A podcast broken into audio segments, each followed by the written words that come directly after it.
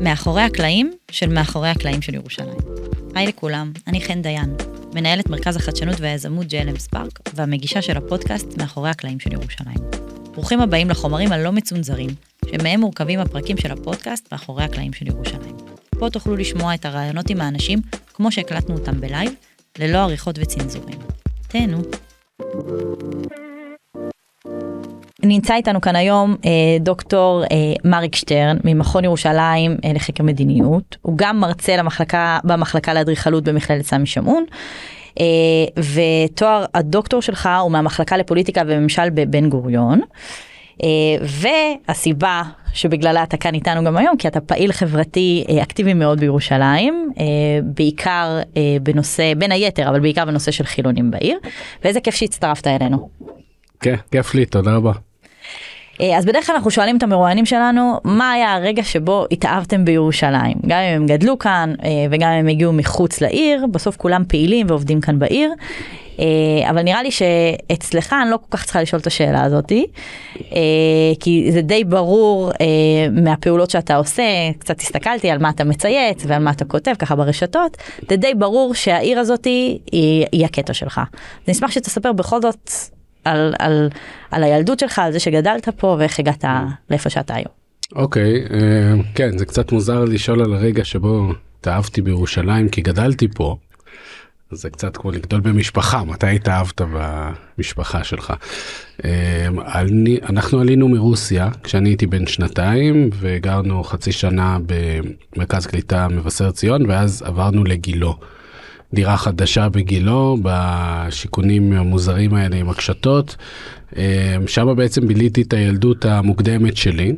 אה, גילו היא שכונה כזאת, היא שכונת עולים באותה שנה, גם מאוד מעורבב מבחינת הדתיות ומעמד של האנשים שבאים גם ברמה של השכנים האלה הכל כאילו מרוקאים ארגנטינאים אמריקאים קנדים באמת היה מין uh, קיבוץ גלויות כזה. מצד שני מאוד uh, מרוחקת גם מהעיר ממה שקורה בה אין הרבה מה לעשות בגילו ככל שאתה גדל כילד בני נוער מסתובבים משועממים אלימות זה נהיה קצת uh, התחיל כשכונת uh, עולים כזאת מגוונת ולאט לאט הפך, הפך להיות. שכונת שוליים. אה, אני למדתי בתיכון המסורתי שאז בבית ספר אליאנס, אתה מדבר על שנות התשעים המוקדמות, רחוב כיח, יפו, ליד השוק. אז כל בוקר הייתי נוסע באוטובוס לבית ספר ואז אני יותר ויותר נחשף בעצם למרכז העיר לאנשים שמגיעים משכונות אחרות לאופציות אחרות של מגורים בירושלים אמ, וגדלתי בתודעה שאני רוצה לצאת מגילו בגדול אה, למקום יותר טוב יותר קרוב אולי קצת גם פחות אלימות שזה קצת משהו שהטריד אותי בשכונה באותו זמן. אמ, זהו ואז עברנו כשהייתי בן 15 לשכונת רסקו. אה, מקום קצת אחר שמעוני מין לא מקום עם זהות יותר מדי ברורה אבל קצת יותר טוב אז היה תודעה כזאת אה, מעמדית בהקשר הזה. אבל זה התקופה שאני מתחיל להתעניין בירושלים קצת יותר נראה לי במעברים בנסיעות הארוכות באוטובוס אה, מתעניין במבנים בהיסטוריה שלה מנסה לדמיין איך היא נראתה פעם לפני שבאתי גם בגלל שעליתי. אה, מארץ אחרת היה מאוד חשוב לי להתחבר למקום, למצוא את השורשים שלו, אז זה נראה לי קצת חלק מזה קשור בעיסוק שלי בירושלים. אה, וגם בשאלות אה, פוליטיות יותר גדולות, איפה אני במדינה, ימין, שמאל, כל הדברים האלה, דווקא הזהות הירושלמית מאפשרת משהו יותר מכיל.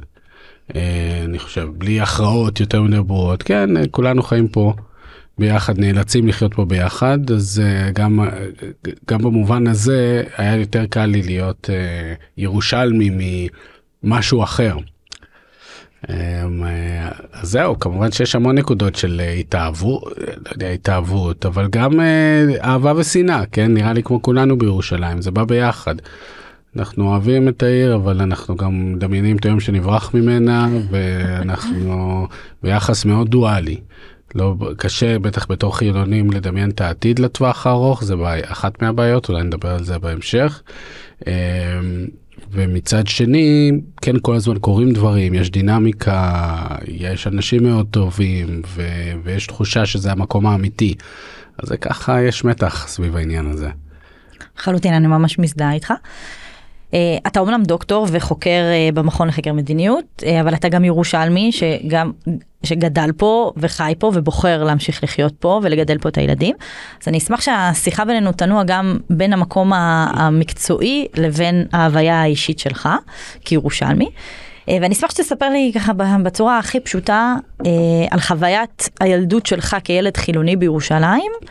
אה, לעומת חוויית הילדות החילונית שהילדים שלך חווים. בעצם ההבדל בין ילד שגדל ככה בשנות ה-90 לבין מי שגדל כאן היום. וואו, טוב, זה באמת מאוד שונה, כי לא הייתה שאלה כל כך שהייתי ילד לגבי החילוניות, זה היה הדיפולט. רוב האנשים בירושלים אז היו חילונים באוכלוסייה היהודית, וה...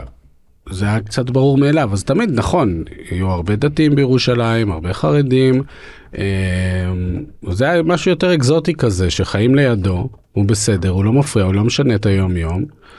אני עוד הייתי ילד, אבל באותה תקופה, שנות ה-90, בדיוק כשאני כבר מתחיל לצאת, נגיד, לעיר, אז זה השנים שבה מרכז העיר נפתח. בשישי בלילה יש ברים ופאבים ודיסקוטקים וזה נראה נפלא אז בזיכרון שלי דווקא באותו הזמן לא היה שינוי כן ככה זה. היום זה נשמע לי לא סביר שישי בערב. אה, לא גם היום יש מקומות פתוחים בשישי בערב אבל לא בשוק ולא במסות. אז זהו אז כולם מגיעים למרכז כולם כל היום בכלל הדברים שהפריעו לנו כילדים לא היו הסיפור של חילונים דתיים וזה היה יותר מין מאבק כזה בין אה, מה שקראו לו אז פריקים וערסים וסטייליסטים והיו קבוצות כאלה שהיו טיפה יותר אה, הדתיות מעמדיות מאשר uh, קשורות לדתיות כי כולם היו חילונים במשחק הזה משני הצדדים כן כולם נפגשו בשישי בכיכר ציון בדרך לפאב בטרמפים במוניות זה, זה לא היה שאלה כלומר זה היה הדיפולט. Uh, הילדים שלי היום גדלים כקבוצה תמיעות. בתוך העיר, כעוד אחת מתוך המון קבוצות, אבל uh, אנחנו גם גרים באזור uh, בתפר בין מרכז העיר לרחביה, ורוב השכנים שלנו הם דתיים או חרדים, uh, אז הרבה, אנחנו ברחוב, בטח בשבת זה מאוד מורגש, uh, העניין הזה שאנחנו שונים, אנחנו יוצאים לאוטו בשבת בבוקר לנסוע לים או לתל אביב, אז כאילו תמיד מרגיש כולם הולכים בשקט מהבית כנסת, אנחנו הולכים ברעש לאוטו. אמ, אז במובן הזה זה, זה כמובן אה, חוויה אחרת. אמ, לא יודע אם הילדים שלי בכלל מרגישים את זה או זה רלוונטי להם, גם יש לנו בני דודים, יש להם בני דודים דתיים, הם חיים על התפר של העולמות האלה, אז אה, זה לא כזה משנה להם כרגע. אחרי זה בהמשך אני מאמין שמעבר ליסודי, בחטיבה התיכון, זה יורגש יותר. אמ, אבל הם, הם גדלים לירושלים אחרת במובן הזה. אוקיי. Okay. אז מהילדות שלך אני קופצת ככה 20 שנה אה, קדימה, אתה כבר פעיל חברתי בירושלים, מתחיל להבין שירושלים אה, מתחרדת, אה, אתה בוחר להצטרף ולעזור לרחל עזריה במאבק שלה במעונות היום, אתה בוחר בחירה אקטיבית להיות פעיל פוליטית, מקים תנועה פוליטית ומתחבר לרחל ששמה ככה על נס את הציבור הליברלי. אז מה נשאר בכלל מכל התנועה הזאת, מכל המאבק הזה? החילונים בירושלים, אתה חושב, נמצאים כבר במקום טיפה יותר טוב? שאלה טובה, זה כזה מין פרק שהיה מאוד uh, דומיננטי וממשי, גם בחיים שלי, גם בירושלים בכלל, והוא קצת נסגר, ועברנו לפרק הבא. אז זה מעניין להסתכל עליו כבר uh, מבחוץ. Uh, קודם כל זה היה רגע מיוחד, כי פתאום נוצרה חזית uh, חילונית ודתית בהקשר של המאבק על הליברליזם והפלורליזם בירושלים, וזה היה משהו חדש מבחינה פוליטית. שיש מפלגה שמבקשת לפתוח מקומות בשבת, אבל חלק גדול מהאנשים בה ומי שמובילה אותה היא דתייה אורתודוקסית. אז זה היה, זו הייתה בשורה, וזה נתן כוח. וזה בעצם אה, גם השנים שבהם ניר ברקת עולה לשלטון, 2008, אחרי לופוליאנסקי שהיה חרדי. אז פתאום אחרי מין גל של ירידה ודעיכה והגירה שלילית ותחושה שזהו זה הסוף מבחינת הציבור החילוני, אז היה פתאום עלייה מחודשת ויש תנועות חדשות, יש אה, התעוררות ירושלים עם רוח חדשה שמאוד דומיננטיות גם בחברה האזרחית וגם במועצת העיר. אז מין אה, הון כזה קהילתי פוליטי כזה שמאורגן מאוד טוב ביחד ו- ומוביל שינויים. אני מאוד התחברתי לזה אז כמו שאמרתי זה מבחינתי היה שיח חשוב. ו- ושיח של תקווה, שיח של שינוי. כלומר, היה אפשר לדמיין לאן אנחנו רוצים ללכת, והיה אפשר לראות את העיר הולכת לשם, כי המון מערכות, כולל ניר ברקת, כולל החברה האזרחית, הפילנטרופיה, היו מושקעות בזה ביחד, כן, והיה אפשר להרים הפגנות עם מאות, מאות אנשים, או להביא קבוצות גדולות למליאת העירייה כשצריך, וידענו להפעיל כוח פוליטי, וזה מאוד חשוב היה בתחושה הזאת, ובאמת מבחינת ההישגים, רואים נגיד דמוגרפית שזה אלה שנים של בלימה של ההידרדרות. אם מסתכלים על כמות הילדים החילונים נגיד בגנים בתי ספר אז הנפילה הגדולה היא בשנות האלפיים בזמן האינתיפאדה השנייה עוד מתחיל בשנות התשעים אבל הקריסה היא בשנות האלפיים ואז מ-2008-2009 יש איזושהי בלימה איזשהו סטטוס קוו. נגיד עד היום אם משווים בין 2009-2010 לשנים הנוכחיות מבחינת מספר ילדים בגני ילדים ממלכתיים זה סטטי זה אותו אותה כמות של אנשים אז נכון השיעור שלהם באוכלוסייה יורד אבל מבחינה מספרית זה לא משתנה. אמ, אז אה, אני חושב שזה זה כן יצר איזשהו מין קרב בלימה, אפשר לחברה החילונית והדתית ליברלית להתארגן מחדש, להגדיר את המטרות שלה, להקים כמה מוסדות חשובים שחלקם עוד קיימים עד היום, כל מיני קואליציות להתחדשות יהודית, ובהמשך המקומות כמו המפעל והמרפסת זה גם קשור לפעילות הזאתי, אבל כגופים פוליטיים, התנועה הירושלמית למשל היא נעלמה, היא נעלמה בעצם עם המעבר של רחל עזריה לפוליטיקה הארצית ואז ניסיון לחזור שלא צלח אמ, וגם כי היה איזשהו מומנטום שהיה וגם עניין של גיל. אני באותו זמן, סוף החיים הסטודנטיאליים שלי, עוד אין לי ילדים, יש לי מלא זמן. חבר'ה שפעילים הם הורים צעירים, הדברים האלה בערו בהם, הנושא של החינוך, המשפחות, המעונות, יש אנרגיה. התבגרנו, הדור של אותם פעילים בעצם התבגר, והדור שמחליף אותו הוא כבר בסיפור אחר. זה דור עם תודעה אחרת, הוא עושה פוליטיקה קצת אחרת. כרגע אני מרגיש ש... אין את אותו המערך האזרחי פוליטי והנהגה שהייתה אז. שהייתה, היו המון בעיות, היו המון תחרויות בין תוררות וירושלמים ומאבקים פנימיים וכל זה, אבל לפחות היה משהו. הייתה תחרות שדחפה אותנו קדימה. היום אני מרגיש שזה די מת כלומר יש, אני מקווה אולי הגל החדש של התעוררות, איכשהו יחזיר את זה, כן, יש נציגים פוליטיים כאלה ואחרים, אבל לא אותה תחושה של uh, קהילה שלמה שיש לה ייצוג פוליטי ויש מישהו שדואג לה, זה טיפה יותר רופף בעיניי, בלי, לא רוצה לפגוע פה בכל מיני פוליטיקאים שעושים המון מאמצים. אבל ראש העיר הוא אחר, משה ליאון הוא כבר לא בסיפור כמו ברקת אה, של המינוף החברה האזרחית הירושלמית, הפילנטרופיה חלקה כבר התייאשה ועזבה, אה, והיה התעייפות הדורית הזאת, אנשים שהיו פה, אלישבע מזיה, כן, שכבר עזבו את העיר. יש פה דור שהתחלף ואנחנו עוד מחכים לדור הבא ולבשורה שלו מהבחינה הזאת. אוקיי. Okay. אה, אפרופו צעירים וככה הדור הבא, אז אנחנו יודעים, ש... אנחנו יודעים להגיד שירושלים היא באמת מוקד משיכה אקדמי, יש פה המון סטודנטים שמגיעים מכל הארץ ללמוד כאן, אה, הרבה אוניברסיטאות, מכללות, אבל בסוף רוב הסטודנטים לא נשארים אה, מכל מיני סיבות, אבל אחת מהן זה כי הם מרגישים שהעיר לא רלוונטית עבורם. אשמח לשמוע לפי ראיית העולם שלך והניסיון שלך, מה אתה מבין שנכון לעשות, גם מהזווית של השטח, גם מהזווית אולי של העירייה, כדי שלחילונים יהיה טוב לחיות פה ושירושלים תמשיך להיות איזשהו מרכז חיים מגוון ולא חד גוני רק של אוכלוסייה מסוימת. שאלה מורכבת, הסטודנטים זו קבוצה שהיא טיפה אשליה. היא קודם כל מנפחת את המספרים של החילונים בעיר בצורה דרמטית וגם בקטע חיובי כן? הם כרגע הבסיס לחיים החילוניים בירושלים הסטודנטים. במידה רבה. עם הסצטה של הבתי קפה קצת ברים בלילה בתי ספר לאומנות תרבות דברים שהנוכחות הפיזית שלהם ברחוב כן? מדובר על כ-20-30 אלף איש. חלק גדול מהם הם חילונים לא כולם אבל הם נוכחים ו- והם משמעותיים בהקשר הזה. אבל.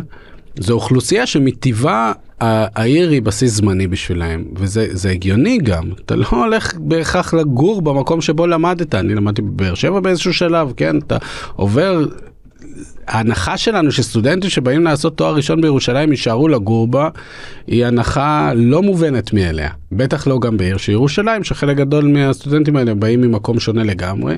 כשאתה עובר לשלב של ההורות, אתה רוצה לגור ליד ההורים. הסבא והסבתא, אז אם אתה לא ירושלמי במקור, זה גם כן, זה הכרעה שצריך הרבה גורמי משיכה.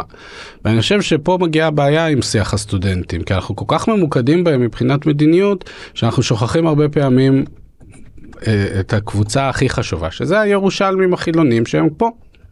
אולי לא קבוצה כזו גדולה, לא בהכרח מתחדשת, בקצב די איטי, אבל היא צריכה איכות חיים, היא צריכה ביטחון קיומי, היא צריכה שיחזקו אותה, שיזהו אותה, שיגידו אתם חשובים, אנחנו משקיעים בכם, החילונים של ירושלים חשובים, נורא קל להסתתר מאחורי הסטודנטים, נעשה סטודנטים, זה צעיר, זה סקסי, כל הדברים האלה, לא. משפחות צעירות, רווקים מאוחרים, משפחות מבוגרות, ר... אה, חילונים מבוגרים. האנשים האלה הם חשובים, הם קהילה שצריך לייצג אותה, לקדם אותה ולהשקיע בה. ואני חושב, בגלל זה אני אומר שההסתה לסטודנטים היא קלה, אבל זה מאבק שהוא קצת מול הקיר להשאיר אותם. אה, בשוליים אפשר להצליח. מי שאוהב את ירושלים יישאר גם בלי המדיניות העירונית, זה עניין אישי של אופי. אבל בואו נדבר על הירושלמים שפה, איך אנחנו מבינים מה הם צריכים ואיך אנחנו מחזקים את החוויה שלהם בעיר. אז ירושלים במובנים מסוימים היא בירת האקטיביזם של ישראל, אולי זה לא ידוע בחוץ, אבל כמי שגרה בירושלים זה מאוד מאוד מורגש. אז יש פה פעילים חברתיים בכל נושא, ברמת השכונות, איכות סביבה, תחבורה, אה, באמת כל נושא שרק נבחר. ספר לנו על הפעילים החברתיים החילונים הירושלמים ואולי על איזה יוזמה שהם יזמו. טוב, זה באמת אה, משהו שמאפיין את העיר, האקטיביזם הקהילתי והזהות המקומית המאוד, לא קל פטריוטיות. כאילו, אם אתה נשאר בירושלים בתור חילוני, אתה חייב להיות מהלוחמים שלה, אחרת אה, חסר לך הצדקות, כן? וגם האקטיביזם מחבר לעיר, פתאום נותן משמעות קיומית, זה, זה אלמנט מאוד חשוב. אין, איך אנחנו משאירים אה, ירושלמים בעיר, שכולם יהיו אקטיביסטים הם יישארו, כי אז אה, אה, הם באמת יותר נקרחים ב, בעיר. אה, אז זה, זה אלמנט אבל הוא משותף אגב לכל הקבוצות, גם דתיים וגם חרדים, כלומר יש המון המון עמותות בירושלים, כולם, זו עיר זו עיר במאבק, אז כולם מרגישים שהם צריכים לעשות משהו בהקשר הזה, וזו לא עיר של עסקים, זה לא עיר של פיננסים, זה לא עיר של שיח חומרי, כי אין פה הרבה. והיא רוחנית, אז אני חושב שהדברים האלה נעשים, אנחנו, תל אביבים מגיעים אלינו לביקור, החברים שלנו זה כאילו עולם אחר, בוא'נה, קורים פה דברים, אתם נפגשים, אתם מדברים, זה לא אותם שיחות, זה משהו אחר. אז זה קשור לעיר, ואני לא חושב שזה קשור רק לחילונים, החילונים נדבקים באיזה משהו שהוא באלמנט אה, של העיר, אבל אז הם גם, כשיוזמים דברים, הם יכולים להיות מאוד ראשוניים ומקוריים. ועם זהות מאוד ייחודית, כמו באמת המפעל, ו... מקודשת לצורך העניין, כן, ויוזמות אחרות כמו המרפסת, או אפילו דברים, הבודקה פה בקטמונים, יש להם ניחוח אחר, כי הם על התפר בין הדתי והחילוני, כי הם קצת רוחניים, כי הם, אה, יש איזה אה, אה, רוח יתרה אה, כזו, שאר רוח בתוך ה, ה, היוזמות האלה, והוא מאוד אותנטי, אה, ואני חושב שזה משהו ירושלמי, הוא לא משהו חילוני בהכרח. עברה לי צמרמורת שדיברת. אמ, אתה מוביל היום קורסים אה, והכשרות גם לבעלי תפקידים בתוך הרשות המקומית שהם עוסקים ככה בחיים משותפים, אה, ואתה מכיר את פקידי העירייה מבפנים. ממה שאתה רואה, שומע ומבין, הנושא הזה של חילונים בירושלים, הוא נמצא על סדר היום של העירייה? הוא, אתה חושב שבכלל הוא צריך להיות, זה צריך להיות נושא מופרד ומובחן? טוב, לחצת על נקודה רגישה. הוא לא נמצא. הוא לא נמצא ברמה המספרית, לא סופרים את החילונים. החילונים זה חלק מאיזה גוש שנקרא הגוש הציוני, או האוכלוסייה הכללית, או כל מיני שמות כאלה מכלילים ולא רלוונטיים, אה, שמדביקים ביחד את הקבוצה הדתית-לאומית והחילונית. שלא נדבר שגם בתוך הקבוצה החילונית יש מגוון מאוד מאוד רחב אה, של זהויות וצרכים שצריך להבין אותם, לא כולם אותו דבר, לא כולם סטודנטים אה, היפסטרים שצריכים בית קפה מתחת לבית, יש פה אוכלוסייה אחרת שיש לה דברים אחרים, כן, אה, ו- וזהויות אחרות ותרבות אחרת, תרבויות מגוונות ושונות. אז זה דבר אחד, צריך מאוד מאוד חשוב שהעירייה תדבר עם, תגיד את המילה חילונים, שראש העיר יגיד, אני, חשוב לי שחילונים יישארו בירושלים, שאני אשקיע בהם, אני אעשה הכל שהם יקבלו את כל התנאים שהם צריכים ואת הדברים המיוחדים שהם צריכים. ו, וזה לא נאמר, נאמר מסיבות פוליטיות, כי אנחנו מהר מאוד נגיע לשאלה של השבת. ומה, ופתוח בשבת וסגור בשבת ו, אה, וה, והמתחים האלה בין חילונים ודתיים וחרדים שהעירייה הנוכחית מאוד מנסה להימנע מהם, לא לגעת בהם, כן? אז יותר קל לדבר בסיסמאות כלליות.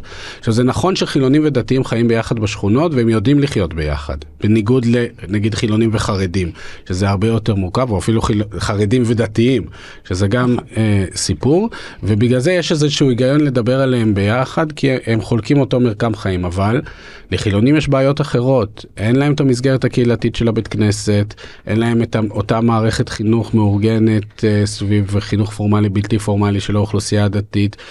אה, בעיקר אין להם את תחושת הקהילה וה, והזהות הפוליטית והייצוג הפוליטי המאוד ברור ומובהק ו, וזה מאוד בעייתי במצב שבו החילונים נמצאים היום שזו קבוצה שהייתה רוב והפכה להיות מיעוט שמתקשה לראות את העתיד שלה בעיר מבחינה דמוגרפית והיא צריכה ביטחונות. היא צריכה שיסתכלו לה בעיניים ויגידו לה, אתם חשובים, אנחנו בואו נשב ביחד, נבין מה אתם צריכים כדי שאתם לא תעזבו. לא בגלל שקבוצות אחרות הן פחות טובות מחילונים ואנחנו רק צריכים חילונים בהם, כי זו עוד, כי זו קבוצה שבלעדיה המרקם הירושלמי הוא לא שלם. הוא לא מייצג כבר את הארץ ואנחנו מיד נידרדר למקומות של מדינת תל אביב, מדינת ירושלים כמו שאנחנו מגיעים אליהם.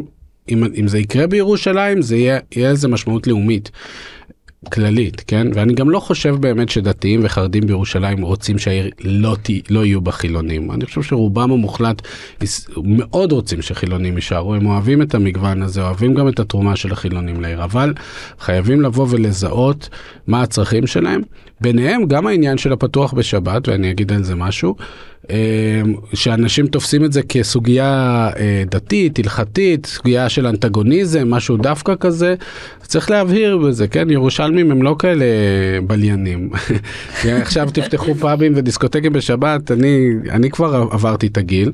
אבל אנחנו כן צריכים את המקומות האלה שפתוחים בשבת כדי שיהיה לנו מרחב שבו אנחנו רק עם עצמנו.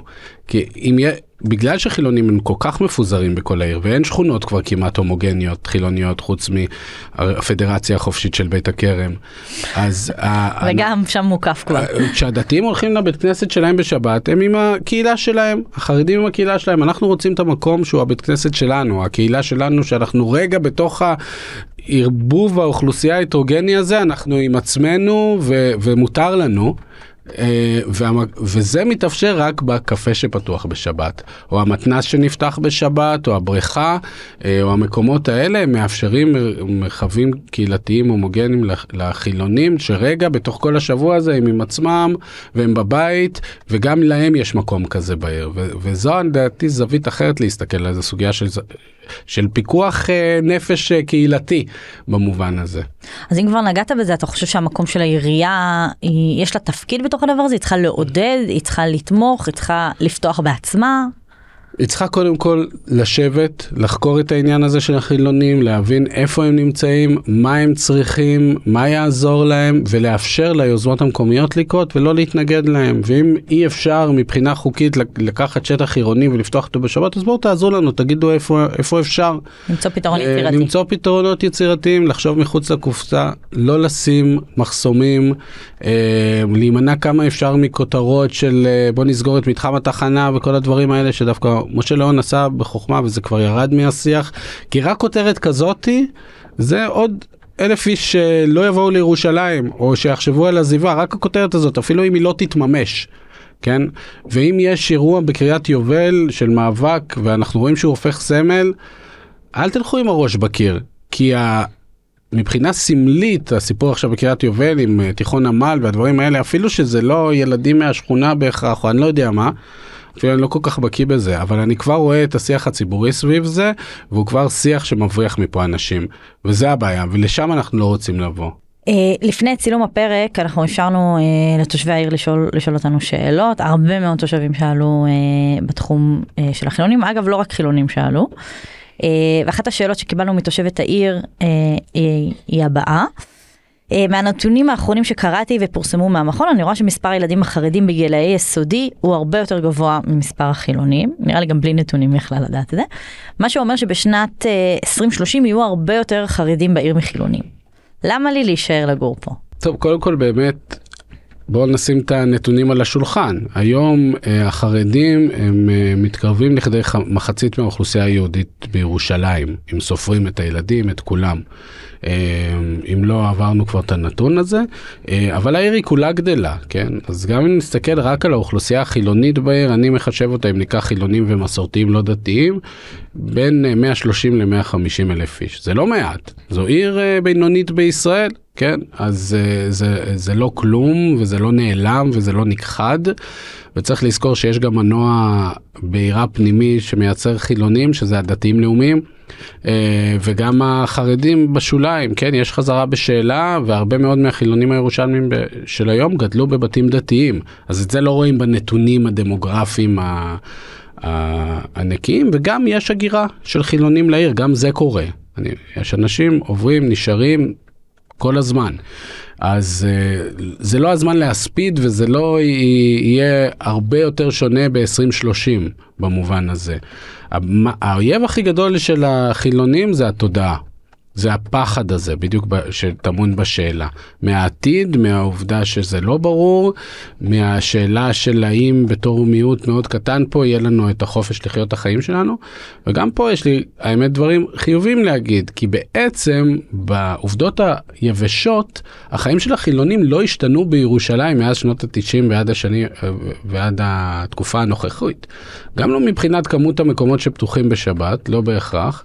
גם לא, אין יותר כפייה דתית כלפי חילונים מאשר הייתה פעם, אין. מבחינה חקיקה, דווקא מקומות חדשים נפתחו, מתחם התחנה הוא חדש, יש פלנט הוא חדש, כן?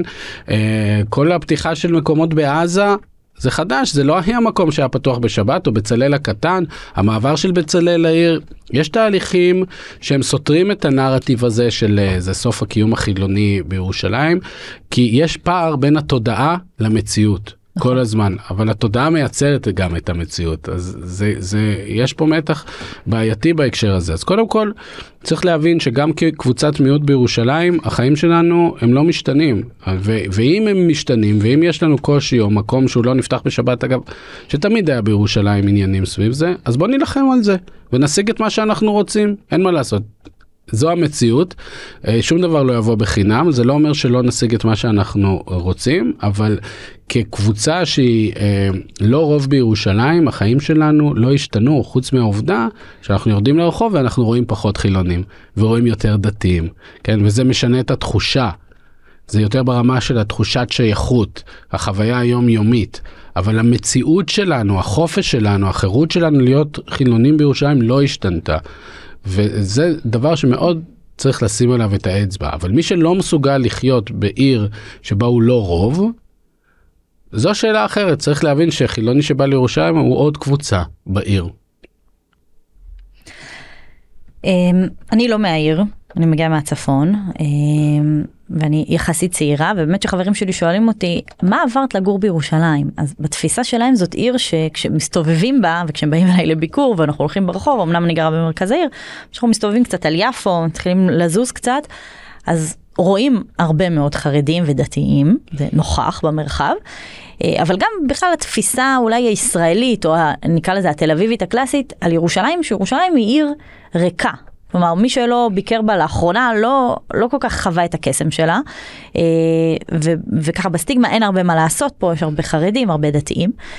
אה, כשאתה מנהל, אני יודעת שזה אולי משפט שקצת מעצבן אותך, אבל כשאתה מנהל שיחה עם, אה, נקרא לזה בסטיגמה תל אביבי, איך אתה בכלל מפרק את הסטיגמה הזאת על העיר? אני לא, להגיד את האמת, אני לא, כי באמת אין לי מה להתווכח על המקום שאני אוהב. זה מעצבן אותי שאנשים באים אליי ובפרצוף אומרים לי אני שונא את העיר שלך. זה קצת עלבון כזה, אני גר פה, אתה מעליב אותי, למה אתה מרגיש uh, כל כך חופשי לבוא ולרדת על ירושלים וירושלמים, זה באמת העיוורון שלך. אני חושב שיש לנו בעיה אחרת, שבאמת ה... חילונים מגיעים ומסתכלים על ירושלים במשקפיים מגזריים. הם רואים את יפו שוקק חיים, נכון, יש שם בעיה של בזארים וכאלה, אבל המון אנשים ברחובות, אבל הם מחפשים את החילונים, ומבחינתם כל השאר זה לא אנשים. וזה בעיה, כי העיר היא כן חיה, והיא כן מתקדמת ומשתנה, ומרכז העיר בחלקים ממנו הוא, הוא שוקק חיים ממש, יותר מבעבר, ורחוב יפו נראה מדהים, וגם שיפצו את מרכז העיר, והוא נראה מאוד יפה, אבל אנחנו, אם אנחנו לא נראה שם את החילונים הספציפיים שאנחנו מחפשים בעין, מבחינתנו זה לא קיים. וזו בעיה שלנו שהתפיסה הזאת היא, היא, היא פוגעת בתפיסה שלנו של המציאות אה, או בחוויה שלנו. אז אה, זה קצת חוזר לדברים שאמרתי מקודם. זו עיר הטרוגנית זו עיר דתית. אגב היא תמיד הייתה ככה במובן הזה ש... אם נלך לתקופה שבה חילונים הופכים להיות רוב בירושלים, שזה נגיד משנות ה-50 עד שנות ה-80, איזה 30 שנה כאלה, זו תקופה שהיא חריגה. כי ירושלים תמיד הייתה עיר מאוד דתית, די ענייה, עם קבוצות משוגעות קיצוניות שנמשכות אליה מכל מיני סיבות, מאוד שונה מתל אביב, יפו ומקומות אחרים, זה תמיד היה הסיפור. אמ, והנוכחות החילונית בעיר הזאת היא לא מובן, מובנת מאליה, בגלל זה גם צריך להילחם עליה כל הזמן, והיה צריך, בשביל שיהיה רוב חילוני בירושלים, בשנות ה-50 עד שנות ה-80, היה צריך השקעה מטורפת של הממשלה שהכריחה פקידים לעבור לעיר, כי העבירו לפה את הממשלה. ראש עיר 30 שנה חילוני שעיצב את העיר ואז היה לו המון המון כוח פוליטי, כי מה שאפשר היה לעשות פעם אי אפשר לעשות היום, פוליטיקה שלנו היא אחרת, אה, ו- וירושלים שיקפה את האופי של המדינה, את השלטון של מפא"י בעצם, על המרחב וההשתלטות שלה גם על העיר. עד לבעצם חילון שלה בהרבה מובנים, מה מקימים בתקופה הזאת בירושלים, את המוזיאון, את הפסטיבל, את החאנים, את המייל התרבותי, המון מפעלים חילוניים, זה המון המון השקעה וגיוס משאבים שהיה צריך לעשות, זה לא בא באופן טבעי. כן. אה, ברגע שאנחנו מרפים את זה כי השלטון הפך להיות שלטון אה, יותר ליכודי יותר דתי יותר כאלה וזה כבר אין את הגיבוי הממשלתי ולהפך זה תל אביב מול ירושלים אז אנחנו נשארים פה התושבים אה, ליזום ואז אנחנו מתפלאים רגע רגע אז מה קרה איפה כולם נעלמו. זו מציאות חדשה. יש בכל זאת איזה מגמות חיוביות שאתה מסתכל עליהן ומרגיש אופטימי לגבי הכיוון שהעיר הולכת אליו במובן הזה של, של החילונים? זהו, זה שתי שאלות נפרדות, כן. שהן לא מסתדרות תמיד, אבל לא ביחד. אה, כן, אז אני חושב שקודם כל המעבר של בצלאל למרכז העיר והקמפוס מנורה שם הם דברים חיוביים, הם מפעלי תרבות כאלה חילוניים, כי מרכז העיר הוא מאוד חשוב בעיניי לשיחה הזאת. דיברנו על זה מקודם, אבל זה מקום שהוא לא פתור לגמרי, לא ברור מי שולט בו, ודווקא נוכחות חילונית זה, היא יכולה להקרין על כל העיר בהקשר הזה. אני רואה עדיין באמת את כל המלא בתי, קפ... בתי קפה שנפתחים, יוזמות של תרבות, שחלקם עצמאיות ולאו דווקא מגיעות מהעיר, אה, ארגונים חדשים סביב השיח של סביבה וקהילה שנפתחים והצלת המזון, כלומר החברה האזרחית הירושלמית ממשיכה לייצר. כל מיני פתרונות ורעיונות ודברים כאלה במובן הזה. דבר נוסף הוא שירושלים בסך הכל באזורים מסוימים שלה מציעה איכות חיים לא רעה בכלל. זה מאוד תחום אזורית, כן? אם נגיד מארנונה, גוננים, אולי קריית יובל קצת, עד הצפון, אזור מרכז העיר. אם אתה חי בשכונות המרוחקות זה סיפור אחר, זה פרברים של ירושלים. אבל באזורים האלה זה אזורים עם מרחקי הליכה. אה, עם חיי תרבות, עם אה, יוזמות חדשות להקמת פאבים שכונתיים, איך קוראים לזה, קולקטיביים למיניהם שהוקמו בשנים האחרונות, עסקים חברתיים, חיי קהילה, חיי משמעות, כלומר כל הדברים האלה עדיין משאירים את ירושלים כרלוונטית. אם אני ישראלי ואני רוצה לגור בעיר, יש לי מעט מאוד אופציות, חיים אורבניים, ממש, של מרקם אורבני. יש לי את תל אביב, ירושלים וקצת חיפה כזה, אולי באר שבע, גם כן, לא ממש. בתחרות הזאת, לא לכולם מתאים תל אביב. ואני, ותל אביב גם הופכת להיות נורא נורא קיצונית ברמת המחירים שלה, העושר, החומרנות, כלומר, והיא דוחפת החוצה אנשים שמחפשים משהו אלטרנטיבי, משהו אחר. חלק מזה מגיע לירושלים. אז uh, במובן הזה אני עוד חושב שיש על מה לדבר לעתיד, אבל כמו שאמרתי, אנחנו חייבים שהעירייה תתגייס לשיח הזה. אוקיי. Uh, שאלה אחת לפני שאלת הסיכום שלנו, uh, כמי שהיה יועץ פוליטי בעבר, אז היה פה באמת כוח פוליטי, uh, ולפניך היום מתראיין בפרק אחר לחלוטין על התקציב אלעד מלכה, uh, שהיה חלק מהתעוררות, תנועה שבאמת הייתה בעבר מאוד מאוד פעילה ומאוד נוכחת, וגם שניסתה לשים ככה את החיים המשותפים uh, על נס. Uh, עכשיו נראה שהשדה הפוליטי די יבש, אני חייבת להגיד, אני בתור חילונית צעירה בירושלים לא, לא רואה פה איזה, איזה כוח שמתעורר, החילונים נראים די רדומים. יכול להיות שפשוט uh, טוב להם בעיר? לא. אבל uh, לא, זו, זו בעיה, זו בעיה, יש uh, עייפות. אני חושב שיש איזו עייפות ומין מעבר דורי כזה שלא... הקצה שלו, חלק הלכו. ירושלים יצרה פוליטיקאים לרמה הארצית, כן, מירב כהן, אלעד מלכה ציינת, רחל עזריה בזמנו. האנשים דווקא עברו מפה והצליחו פה והמשיכו הלאה. כרגע אין את הדור השני, יש איזה שהם ניצנים, כן, כמו שאמרנו, אבל אה, זה משהו שהוא חסר, זה משהו שהוא בעייתי, ו... וזו שאלה, אני לא יודע לענות, האם זה שיקוף של המצב הלך הרוח העייף קצת של הירושלמים החילונים, שאחרי שבאמת הגיעו להישגים גדולים בתקופה של ברקת, עם נוכחות במועצת העיר, עם קידום של מפעלים, ופתאום יש משהו גם בפוליטיקה של משה ליאון שהוא טוב בהקשר הזה שהוא לא שם את המאבקים בפרונט, הוא יודע לפתור את זה, וגם אין כותרות יותר מדי גדולות של חרדים שרוצים לעשות דברים כאלה אחרים, ופה ושם, אבל זה גם מרדים טיפה, כאילו, הוא יודע לי, הוא... העירייה מקרינה משהו של אנחנו נפתור את הבעיות שלכם ברמה האינדיבידואלית, לא הקבוצתית. שזה, כמו שאמרתי, לפעמים זה טוב, אבל האפקט השונה של זה, זה שגם קשה להתגייס מול זה. אמ, זו שאלה, אם משה ליאון ישתנה בקדנציה הבאה, כי עוד פעם, כמו שאמרתי, זה כבר לא רק סוגיה של היוזמה של החילונים, זה כבר עניין עירוני כללי שחייבת להיות אליו התגייסות מלאה. אבל אין לי כל כך מחשבות חיוביות למה, למה אין לנו את אותה התקופה הפוליטית של אז. דברים יכולים להפתיע אותנו, אולי עכשיו סביב המחאה הפוליטית ברמה הארצית יקומו דברים חדשים, מגויסים יותר, זה יזרים איזה משהו אנרגטי יותר לאנשים. יכול להיות שמהצד של מזרח העיר יהיו פתאום הפתעות בקטע של הצבעה לעירייה. שמעתי על דברים מסוימים, אז הם יניעו את התהליכים. כרגע זה כזה, כן, שקט. רדום, כן. טוב, לשאלת הסיכום שלנו, אה, שאנחנו שואלים את כל המרואיינים, אה, איפה אתה רואה את ירושלים עוד עשור? וואו, קודם כל מבחינת הבנייה זאת הולכת להיות עיר אחרת לגמרי, ואני לא יודע אם זה יהיה כל כך לטובה מבחינה ויזואלית, אבל הרבה מהמרקמים העירוניים שאנחנו מכירים ואוהבים, אפילו השיכונים המצ'וקמקים של אה, קטמונים לא להעליב, או מקומות אחרים שכבר למדנו לאהוב אותם, להתרגל אליהם, הם כבר יהיו היסטוריה.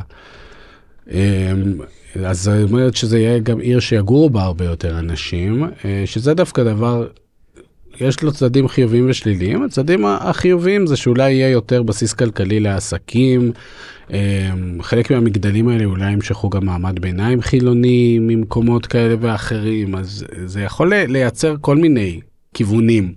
מעניינים. זו שאלה גדולה נגיד מי יגור במגדלים של ירושלים. נתונים שאני ראיתי, באמת מגדלים עד 30 קומות, רוב האוכלוסייה שעוברת לשם היא לא דתית. כי דתיים לא רוצים לגור במקומות אה, גבוהים מדי אה, כדי לרדת בשבת וכל הדברים האלה, חרדים זה בכלל בעיה, אפילו שזה קצת משתנה. אמ, קשה לי לענות על השאלה, זה על הנוף הבנוי. מבחינת השאלות החברתיות והדברים האלה, אני לא רואה כרגע השקעה מאוד ברורה בה. אני חושב שהעיר תמשיך להיות מעורבת, כמו שהיום. התהליכים האלה יאיצו, כלומר המרחבים הציבוריים יהיו יותר מעורבים, אה, יהיו יותר, גם הערבים וגם החרדים יהיו משולבים יותר בשוק התעסוקה. שזה דבר טוב מבחינתם, כן? יהיו יותר זהויות היברידיות כאלה. אני חושב שנראה אוכלוסייה ערבית גרה בשכונות התפר, מה שנקרא, כבר עכשיו גרים בפסגת זאב וגבעה צרפתית, הם בעצם נדחקים לשכונות היהודיות כי התנאים במזרח העיר מאוד קשים. אז מי שיוכל לאפשר לעצמו, בוגרי האוניברסיטה העברית יעברו אולי למקומות גם כמו ארמון הנציב, גילו, נראה אז הרבה יותר מרקמים חרדים ערבים. אה, שזה תופעה חדשה בירושלים, איך הם ינהלו שכונה ביחד, אנחנו יודעים איך זה עובד חרדים חילונים, חרדים ערבים זה עוד, זה קו תפר מאוד נפיץ. אה, במובן הזה העתיד מעלה הרבה שאלות שצריך להיערך אליהם.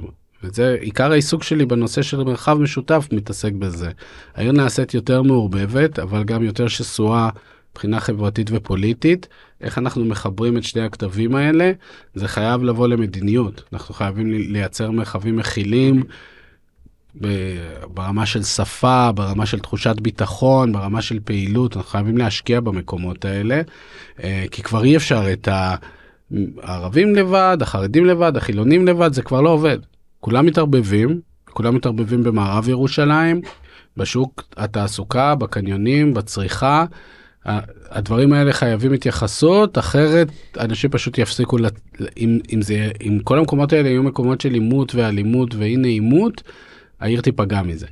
אז uh, אני כבר עברתי לשלב של הפתרונות, אבל אני אומר, יש פה שאלות שצריך להסתכל, שלא נגעתי בעניין התחבורתי והעומס של המגדלים והדברים שצריך לפתור.